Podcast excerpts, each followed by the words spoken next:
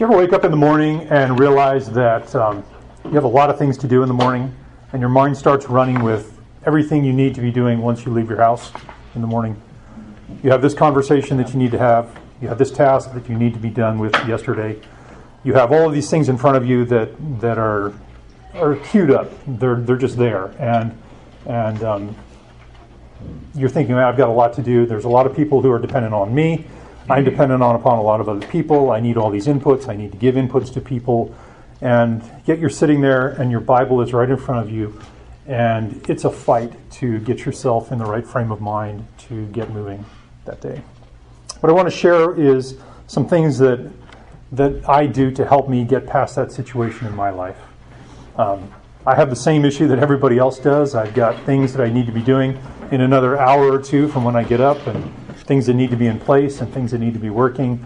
And my experience has been that it, it's, it can be very, very difficult to focus my attention on the Word and have a meaningful interaction with God over His Word um, when I'm thinking about the things that are coming. And those things are real and they're coming and, and they have real issues and real consequences and they carry real weight.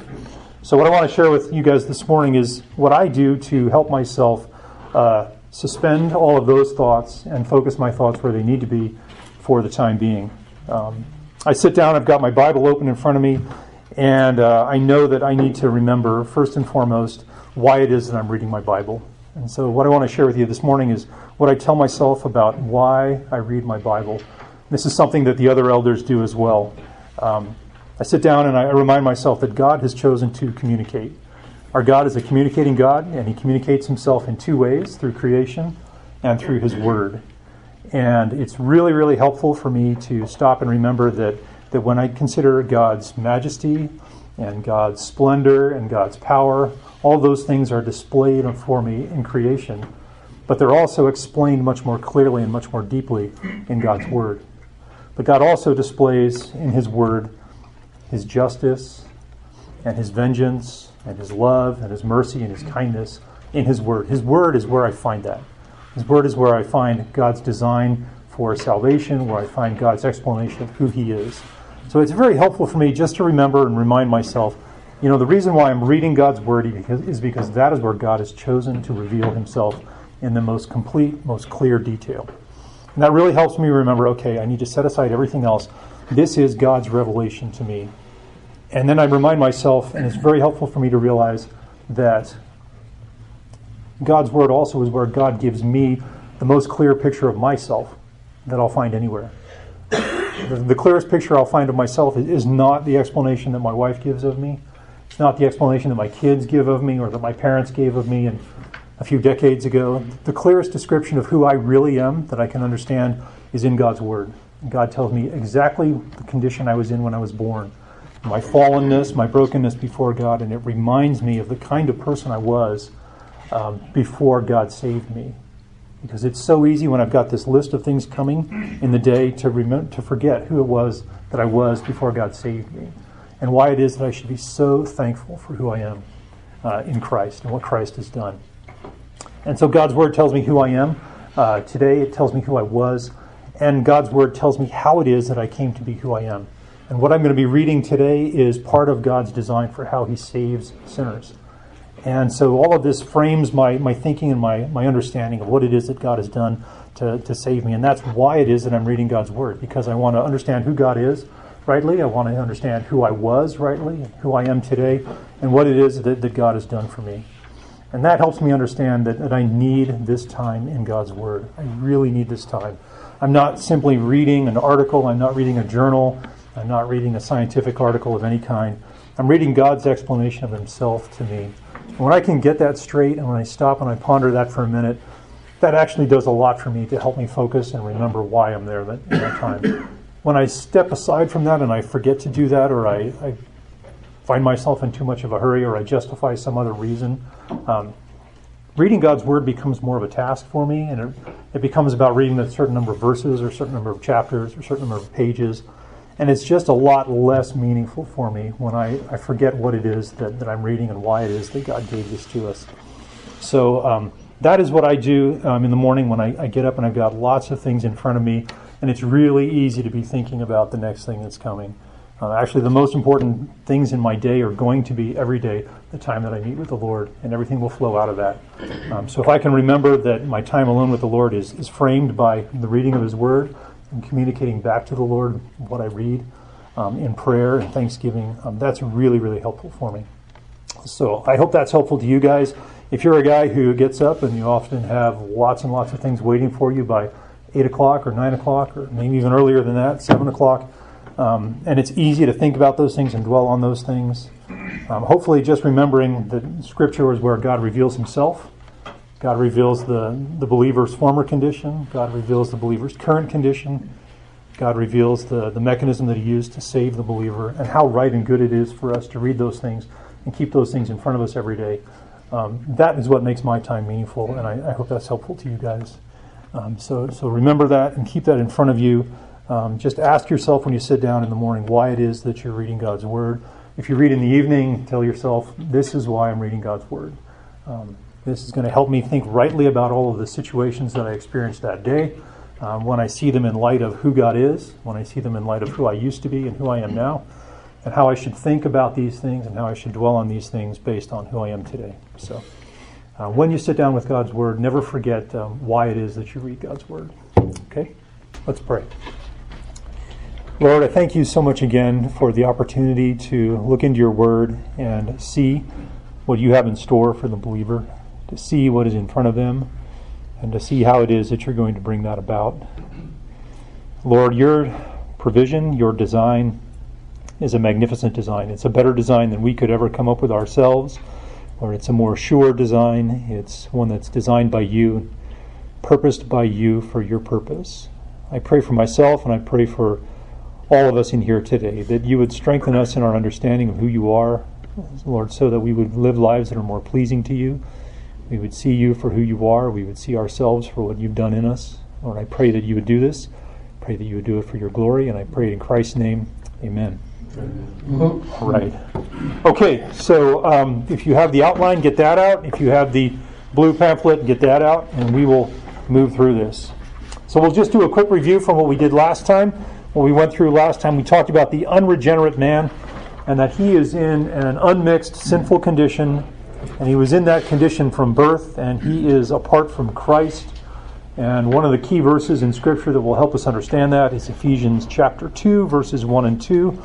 Paul's writing to the church in Ephesus, and he says, You were dead in your transgressions and sins in which you formerly walked according to the course of this world. So it was a very active lifestyle, it was an active participation. You walked according to the prince of the power of the air, that's Satan. You worked according to the spirit that's now working in the sons of disobedience. Among them, we too all formerly lived in the lust of our flesh, indulging the desires of the flesh and the mind, and we were by nature children of wrath. Um, that's the unregenerate man. He's in an unmixed sinful condition. He is set apart from Christ from birth. We talked about the regeneration event. It's a one time event that's accomplished by God in the gospel. Um, the very next verses in Ephesians help us understand this what God does to save. Ephesians chapter 2, verses 4 and 5 say, But God, being rich in mercy, because of his great love with which he loved us, even when we were dead in our transgressions, God made us alive together with Christ. So if you look at the, the subject and the verb, the subject is in verse 4, the verb is in verse 5. God made us alive together with Christ. So regeneration is something that God does, and there are components to that. There are one-time events accomplished by God. That those are listed here in the center section. You can see those, and then there are also benefits to those. Um, you see those at the bottom, I guess. And those are things that are true about the believer. There are irreversible conditions that are true about the believer. And then what we'll talk about uh, is the regenerate man, and that he's in a mixed condition that residual sin coexists with his regeneration. Um, we talked about this in my discussion group. Um, what I want to point out is Romans 5 5 tells us that God uses his Holy Spirit at the point of regeneration to pour into us his love. The Holy Spirit is the means, it's the conduit by which God pours his love into us at, at regeneration. Um, but this person has, on one hand, they have God's love within them.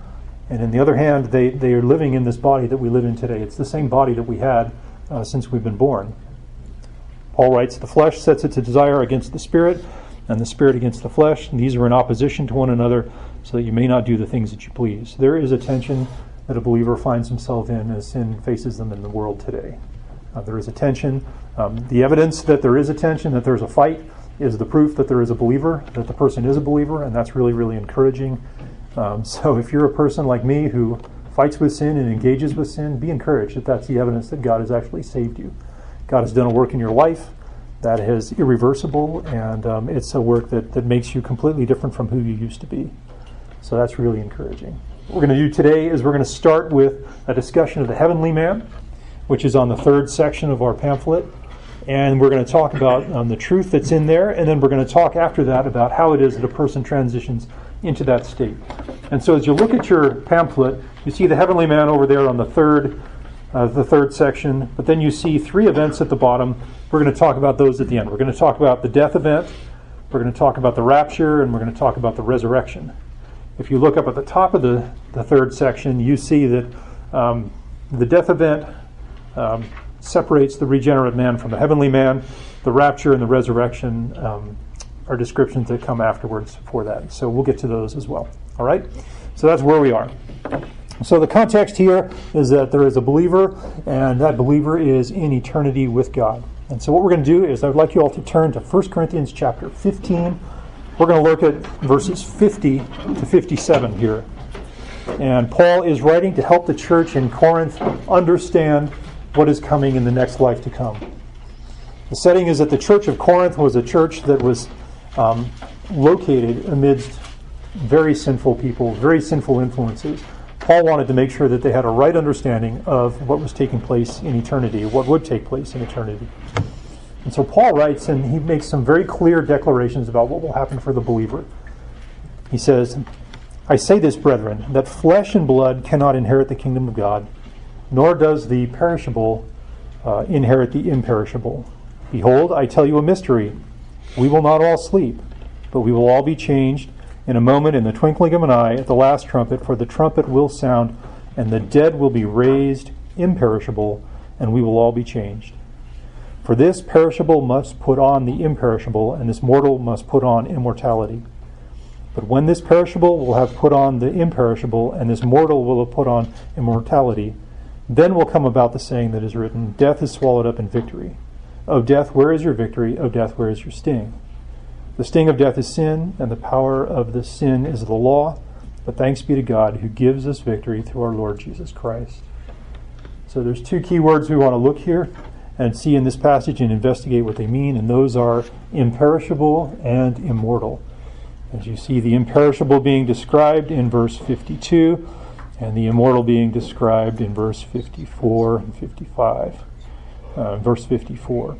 Imperishable here relates to an inability or incapability of being corrupted or spoiled, something that cannot be corrupted or spoiled. And the good example that we think of here that's very familiar to us is food. We say food is perishable if it can spoil. Um, when we talk about the believer being imperishable, the believer is beyond the reach of corrupting sin. So when Paul is writing here to the church in Corinth about the dead being raised imperishable, he's talking about people, he's talking about believers who will be beyond the reach of sin that corrupts. Sin will not be able to reach into the life of that person. Verse 52b, the dead will be raised imperishable. The beginning of verse 53, the perishable must put on the imperishable. And then in verse 54 at the beginning, when this perishable will have put on the imperishable. So Paul is talking about a transformation that's taking place from a person who is within the reach of sin here in this life to the next life in the next age when they are beyond the polluting, the, the corrupting influences of sin.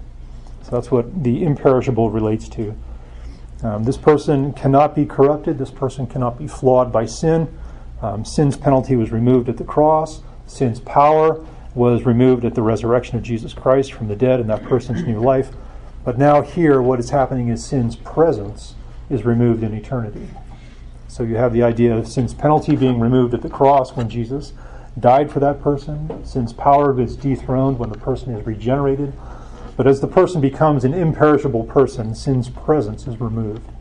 So there's three P's. One P is penalty at the cross that's taken care of. power at resurrection that's taken care of when the person is is um, has new life in Christ, and the third is presence.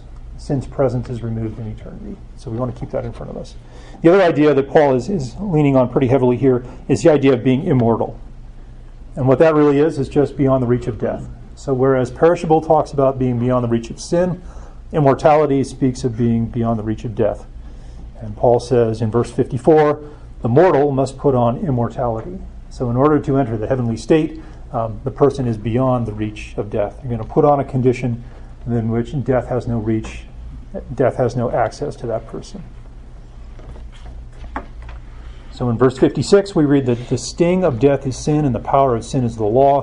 What this is telling us is that death has power over a person only when sin is present. And there is no place for death when uh, sin is no longer present. So, because the person is imperishable and beyond the reach of sin, uh, they are also beyond the reach of death. So, that's really encouraging for the believer. So, what we want to look at here are some things in the chart that help us understand um, what characterizes the man who is in that heavenly condition. We know he's imperishable, we know he's immortal, but there are some things from Scripture that will help us understand this a little bit more. We see in 2 Corinthians 5 8 that the, the person is actually at home with the Lord. There's actually a change of location. They're home with the Lord.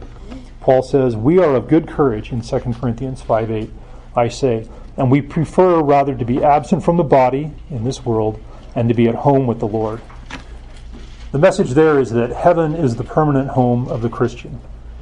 It's the place where he is at rest. It's the place where he is at his final location. And the way that the believer should view this world is that there is no true rest, there is no final rest here. Because our final rest is going to be in heaven. So there's the idea of the believer being at home with the Lord. There's also the idea that the believer will resemble Jesus. 1 John 3 2. We want to be careful how we read this. Um, there's some good truth here for us, though.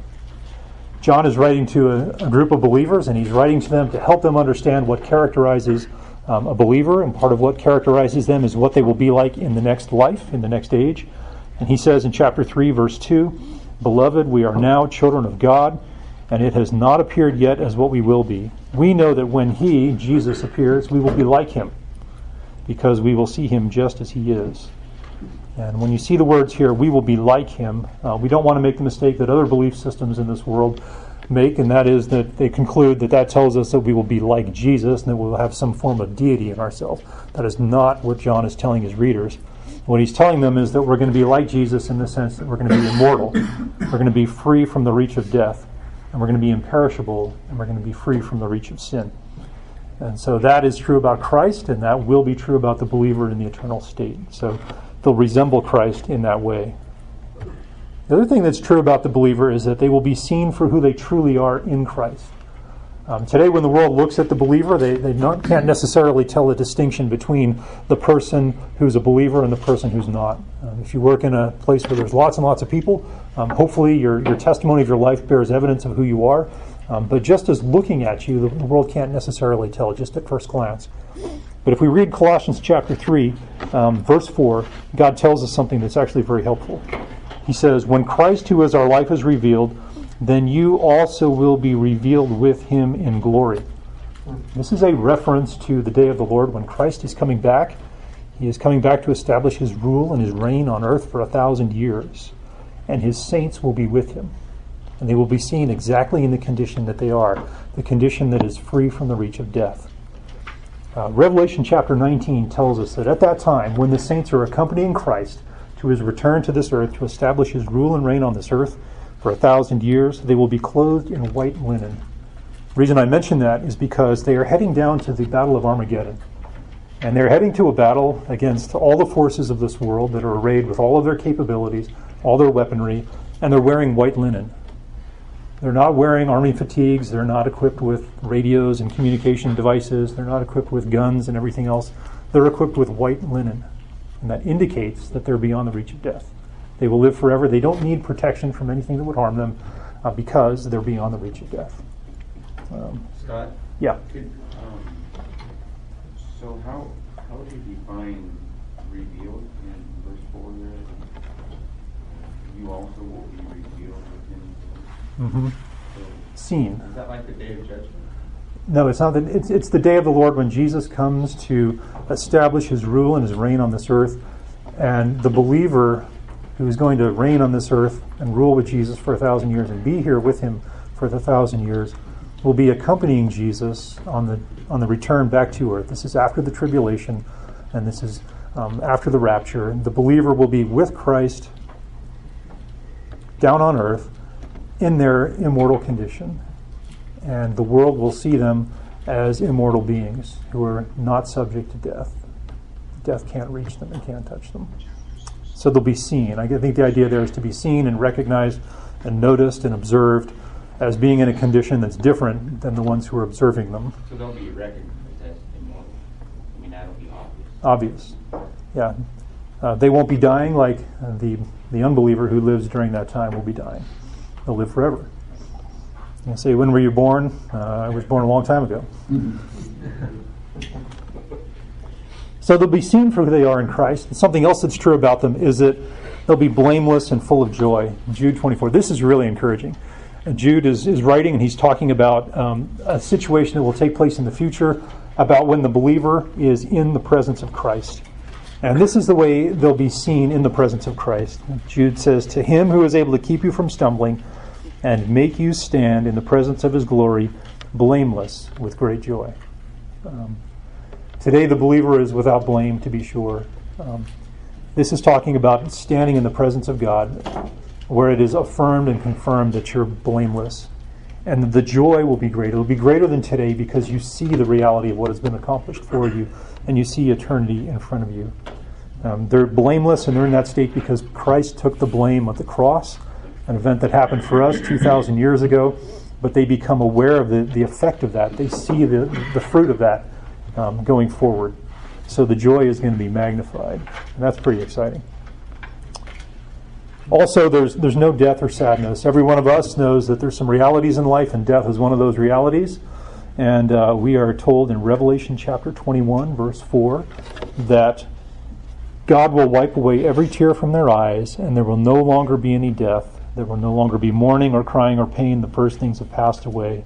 And again, there's going to be no death, and that's because sin's presence has been removed. There's going to be no sadness because with the removal of sin, the Christian's only experience will be to enjoy their Savior and to serve their Savior for eternity uh, without growing weary, without growing tired, without growing sick. Um, if you're tired and sick, you still have to go to work today on this earth, and it's hard and you have to do that. Um, but in heaven, you're not going to be tired, you're not going to be sick, and you're going to be working, serving your Savior for eternity. So there won't be any sadness, there won't be any death. There will also be no curse, and there will be no night. And this is not just a factoid. This is this is pretty impressive. Uh, Revelation 22 verses 3 and 5 tell us there will no longer be any curse, and the throne of God and the Lamb will be in it. That's the river of life, and his bondservants will serve him. And verse 5 says, There will no longer be any night. There's no longer any curse. Uh, everything that you see today is in some degree under the curse.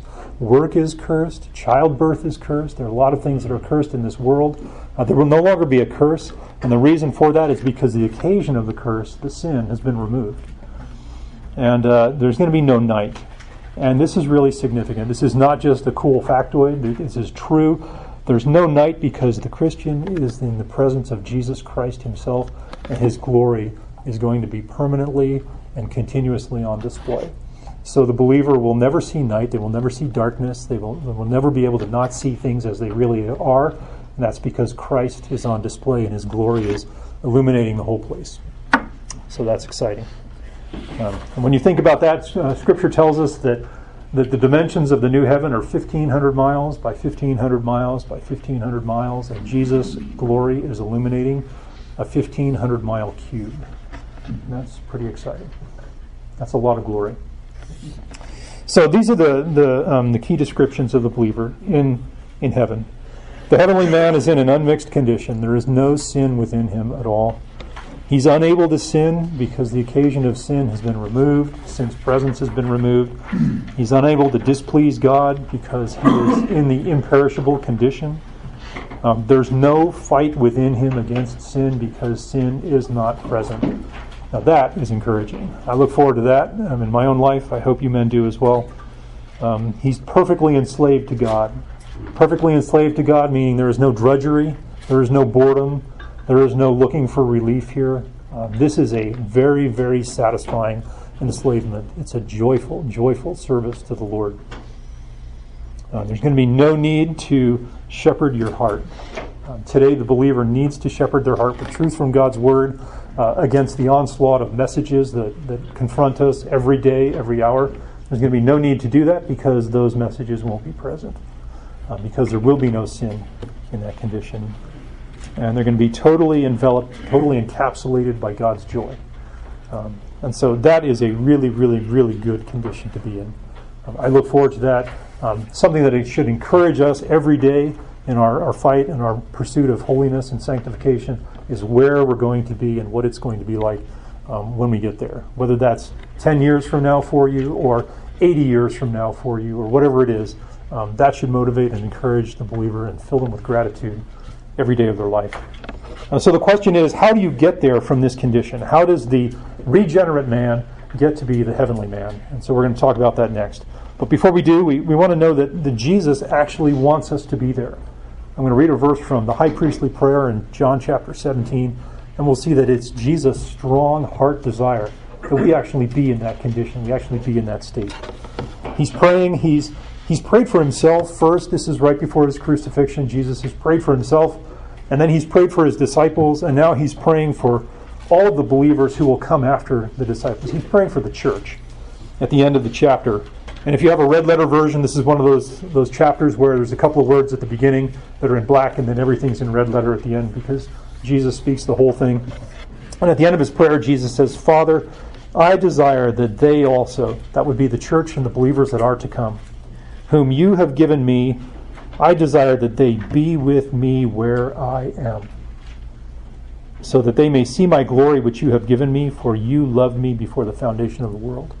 Jesus desires he has a strong desire that the believer actually leave this state, leave this condition, and move to the next condition so that he can see Christ's glory. He can see Jesus for who he really, really is. We lose a little bit of perspective on that because we never saw Jesus as a man. We never saw his miracles. We never heard his teachings. Um, we never saw him as a man. He was probably the same size as us, the same height and weight and everything else. Um, but we get to look forward to the condition that Jesus is actually the king.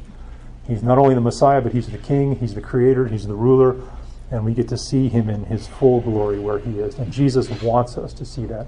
The reason why he wants us to see that is so that we can be full of astounding joy and amazement for the rest of eternity. So as we think about this, we, we want to remember that Christ actually wants us to be there. Uh, he wants us to be there. This isn't just what's waiting for us, this is something that God wants for us, Jesus wants for us. So we're going to look at the three um, events, the three events that are used by God to usher the man from the present state into the next state. So we're going to look first at death, and then we're going to look at the rapture, and then we're going to look at the resurrection. Um, so we know what physical death is. Um, what we have here is a description that says death is departing the land of the dying and going home departing the land of the dying. We're here, and we're, we're in the land of the dying. Every one of us knows that death is on its way. Um, if you have older parents, um, you know that death is clearly on its way for them. I'm, I'm, experiencing that in my own life. I can see that death is on its way. Um, but the believer is going home. It's the act of actually going home. And so I'm going to read some verses that help us understand this. Um, what we want to get in front of us here is the idea of disintegration. Integration means two things that are together, disintegration means things that are separated. And disintegration here is the inner man being separated from the outer man. The outer man is his body, his earthly tent. The inner man is his soul, who he is before God. 2 Corinthians 5, verses 1 and 8 talk about this. Um, actually, the whole passage in the first 8 or 10 verses of 2 Corinthians 5 tell us this, but we'll look at verses 1 and 8.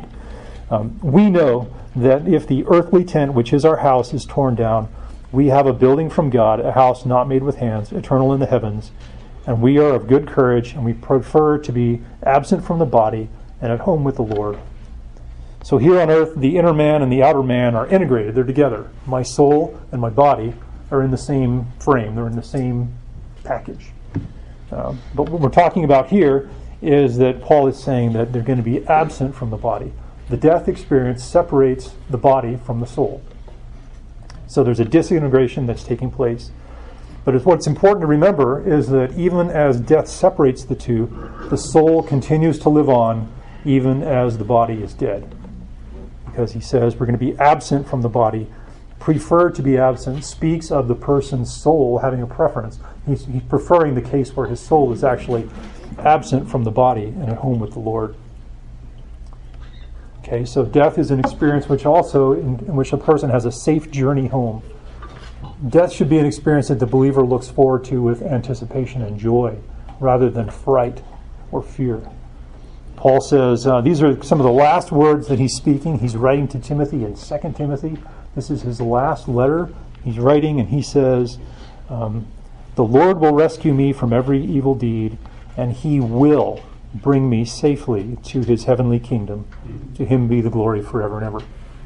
So, what is Paul confident about here? He's confident that God will bring him safely home. He knows with certainty that death will usher him from this life into the next life, into God's kingdom.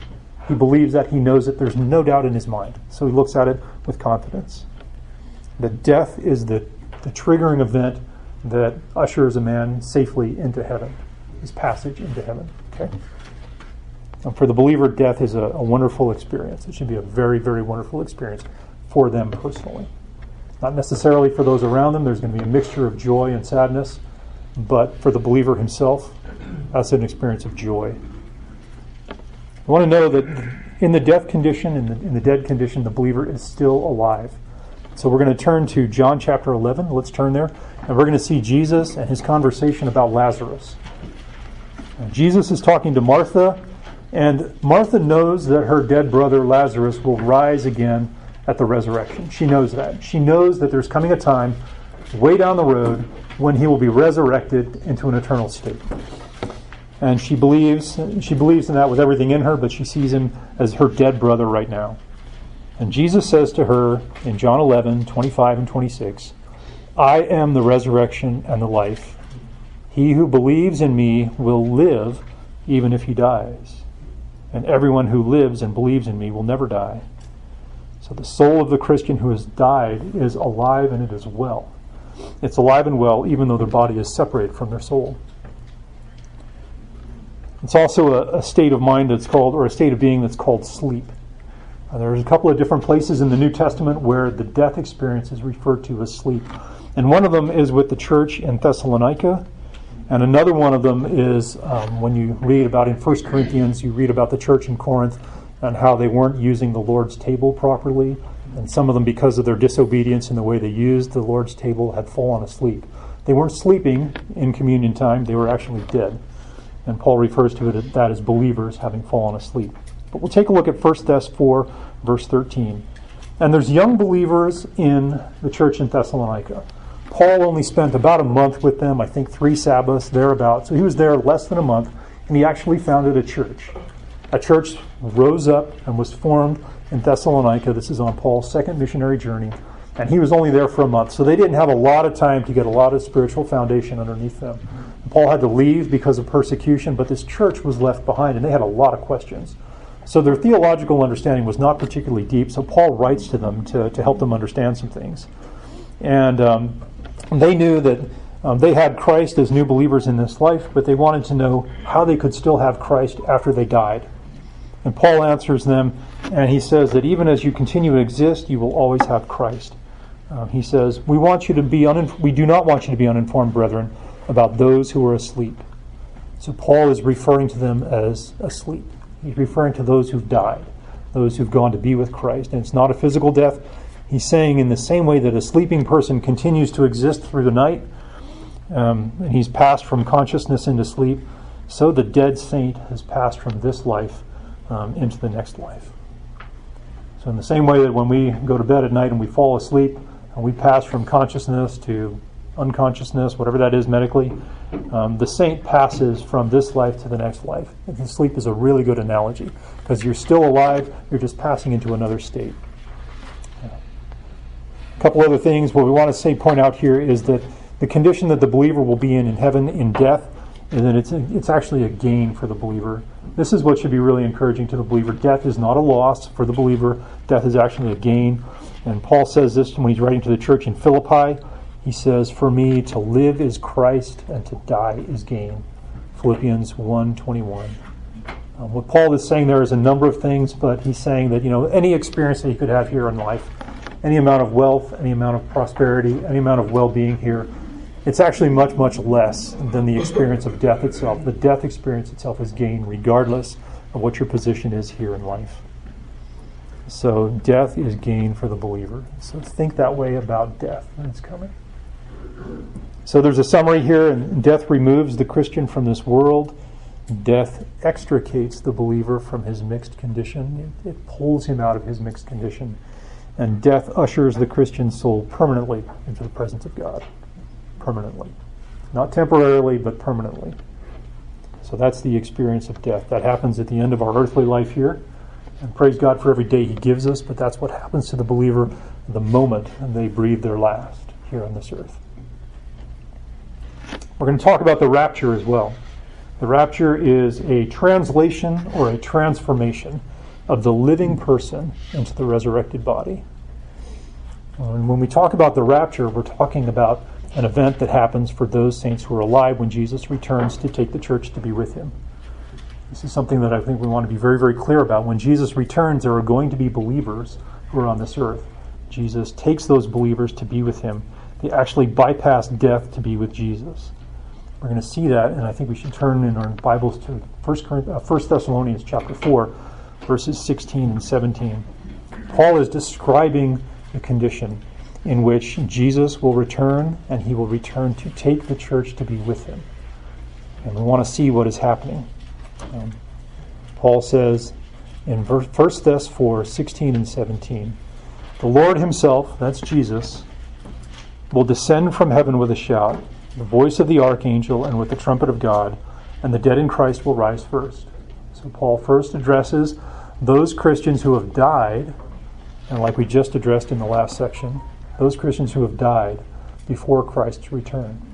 He said those will rise first. But then he addresses in verse 17 the believer who is actually alive at the, term that, at the time that Christ comes to take his church to be with him, to rapture the church away.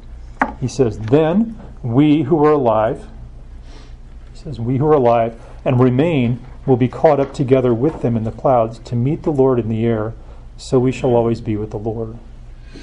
So the living saints who are alive at the time of Christ's return, they observe the resurrection of the dead saints. They observe that and they see that. That should be really encouraging. And then right after that, they experience a transformation in themselves as they're joined together with those saints, having the same constitution of those saints as those saints, directly from their earthly bodies that they have here.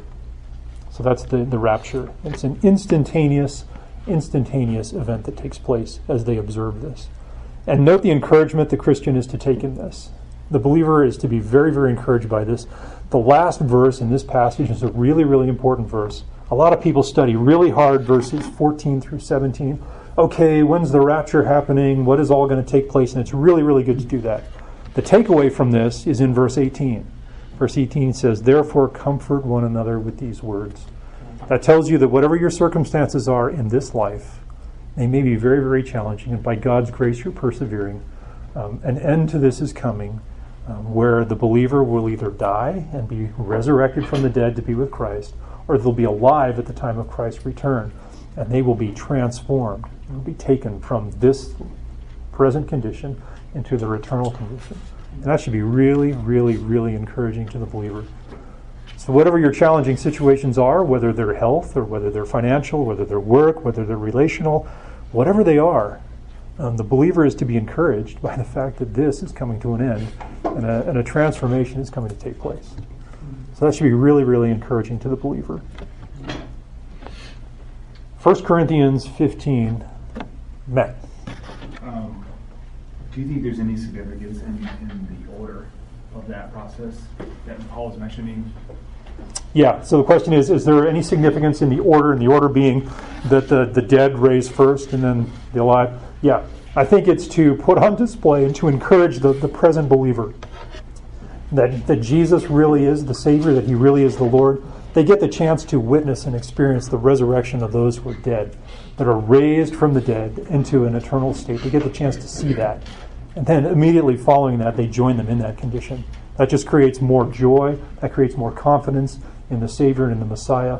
Um, at the end of the day, they're both in the same condition with Christ, but I think there's an advantage to the believer who observes, who's alive and observes the resurrection from the dead. What an amazing experience to see people who've been dead for thousands of years Old Testament saints, New Testament believers, church age believers being raised from the dead together in the same condition, people from tribes and nations and tongues all over the world being raised together. I think that would be really, really encouraging to the saint who believed.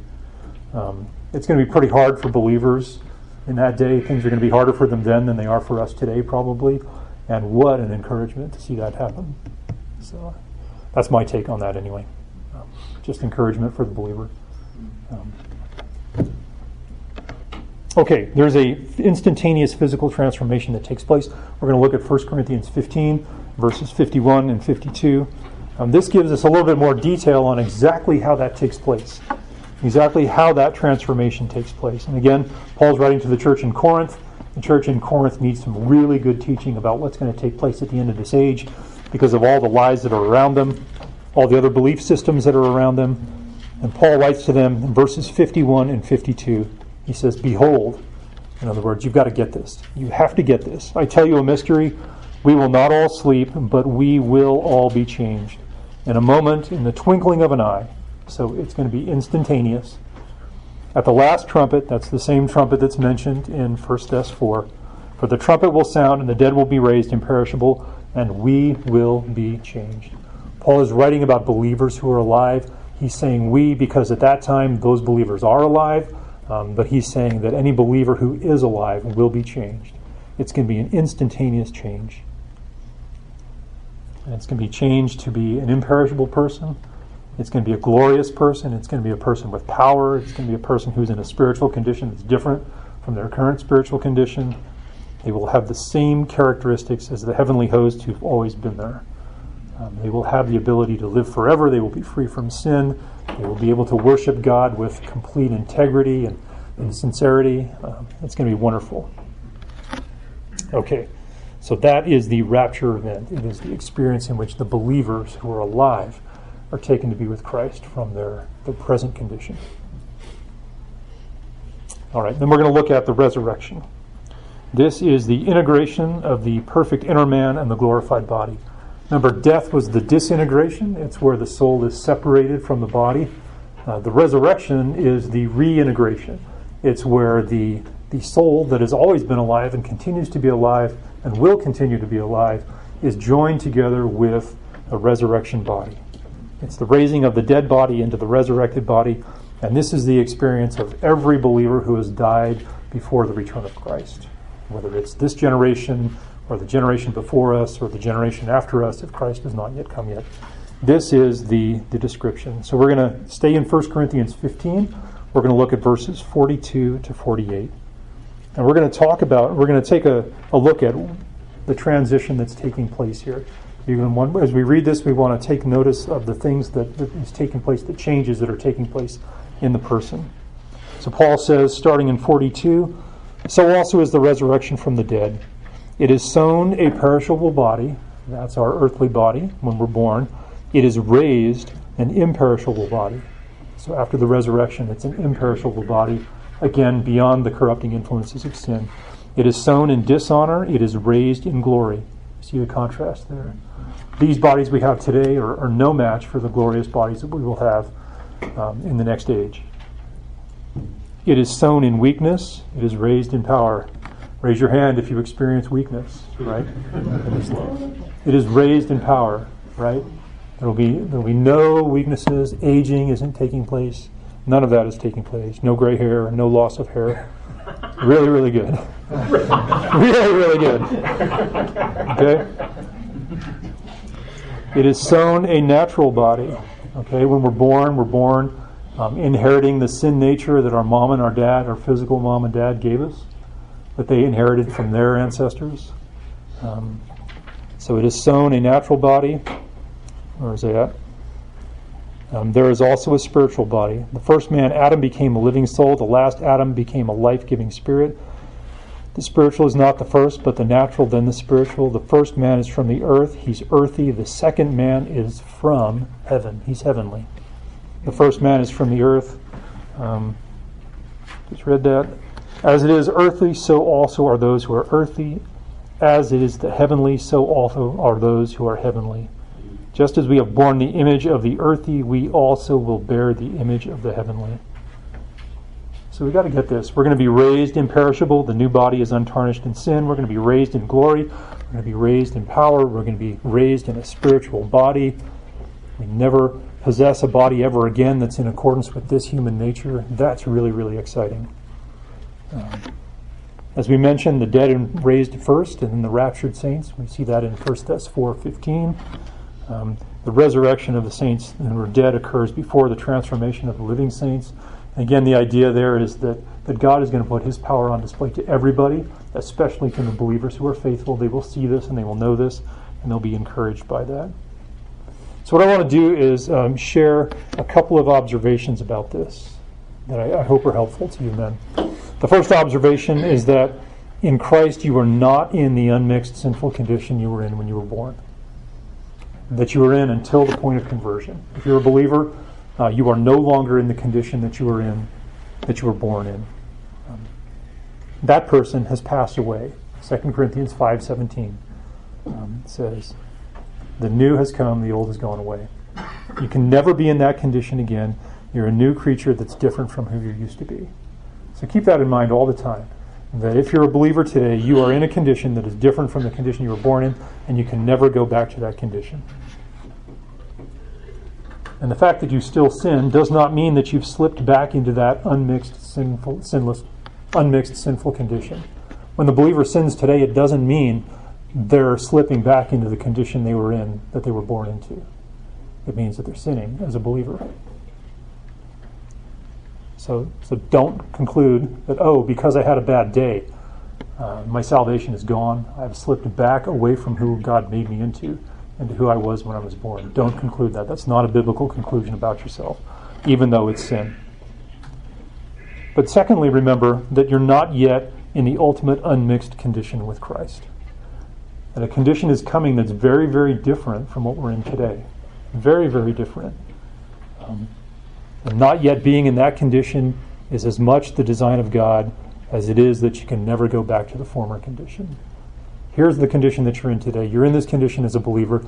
On one hand, you can't go back to your former condition that you were locked in and dead in your transgressions and sin. And in this earth, we can't advance to the next condition that we will be in when we reach heaven. What it should do is it should grow us for our yearning for that time. It should grow us for our desire for holiness in that time.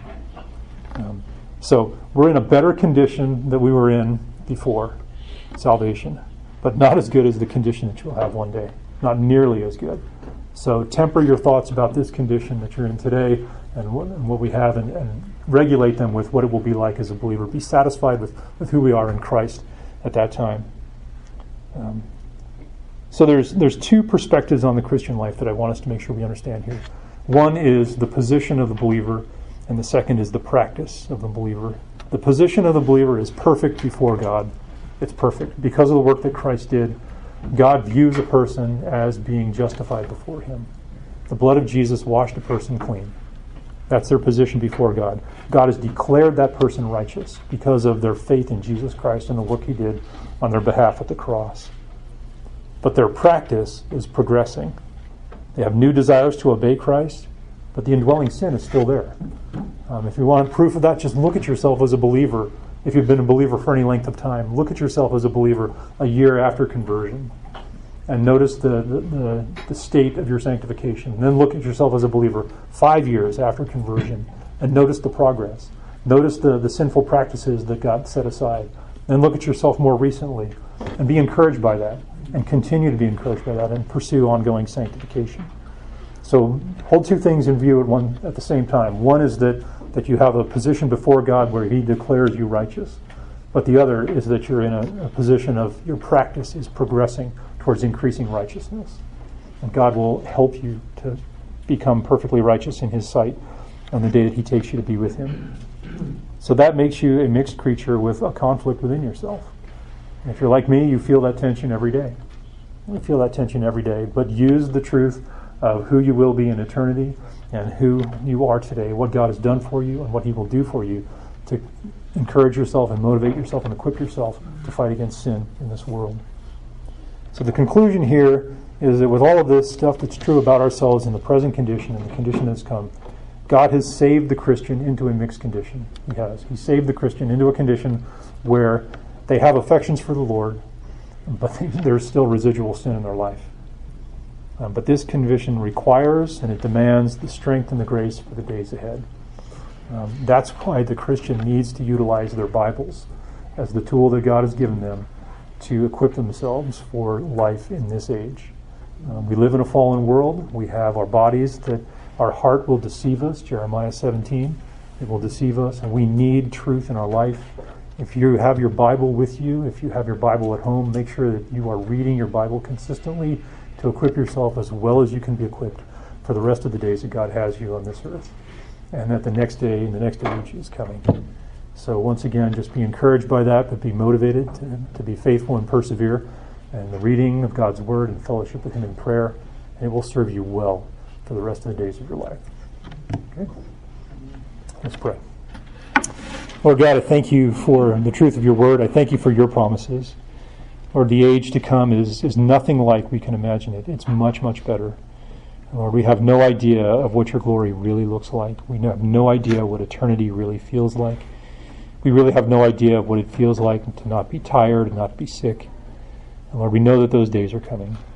I pray for my brothers here, my friends, Lord, that you would help every one of us to live a godly life, and you would grant us your grace to persevere in this age, Lord, with expectation and joy and anticipation for what you will bring in the next age. And I pray this in Christ's name. Amen.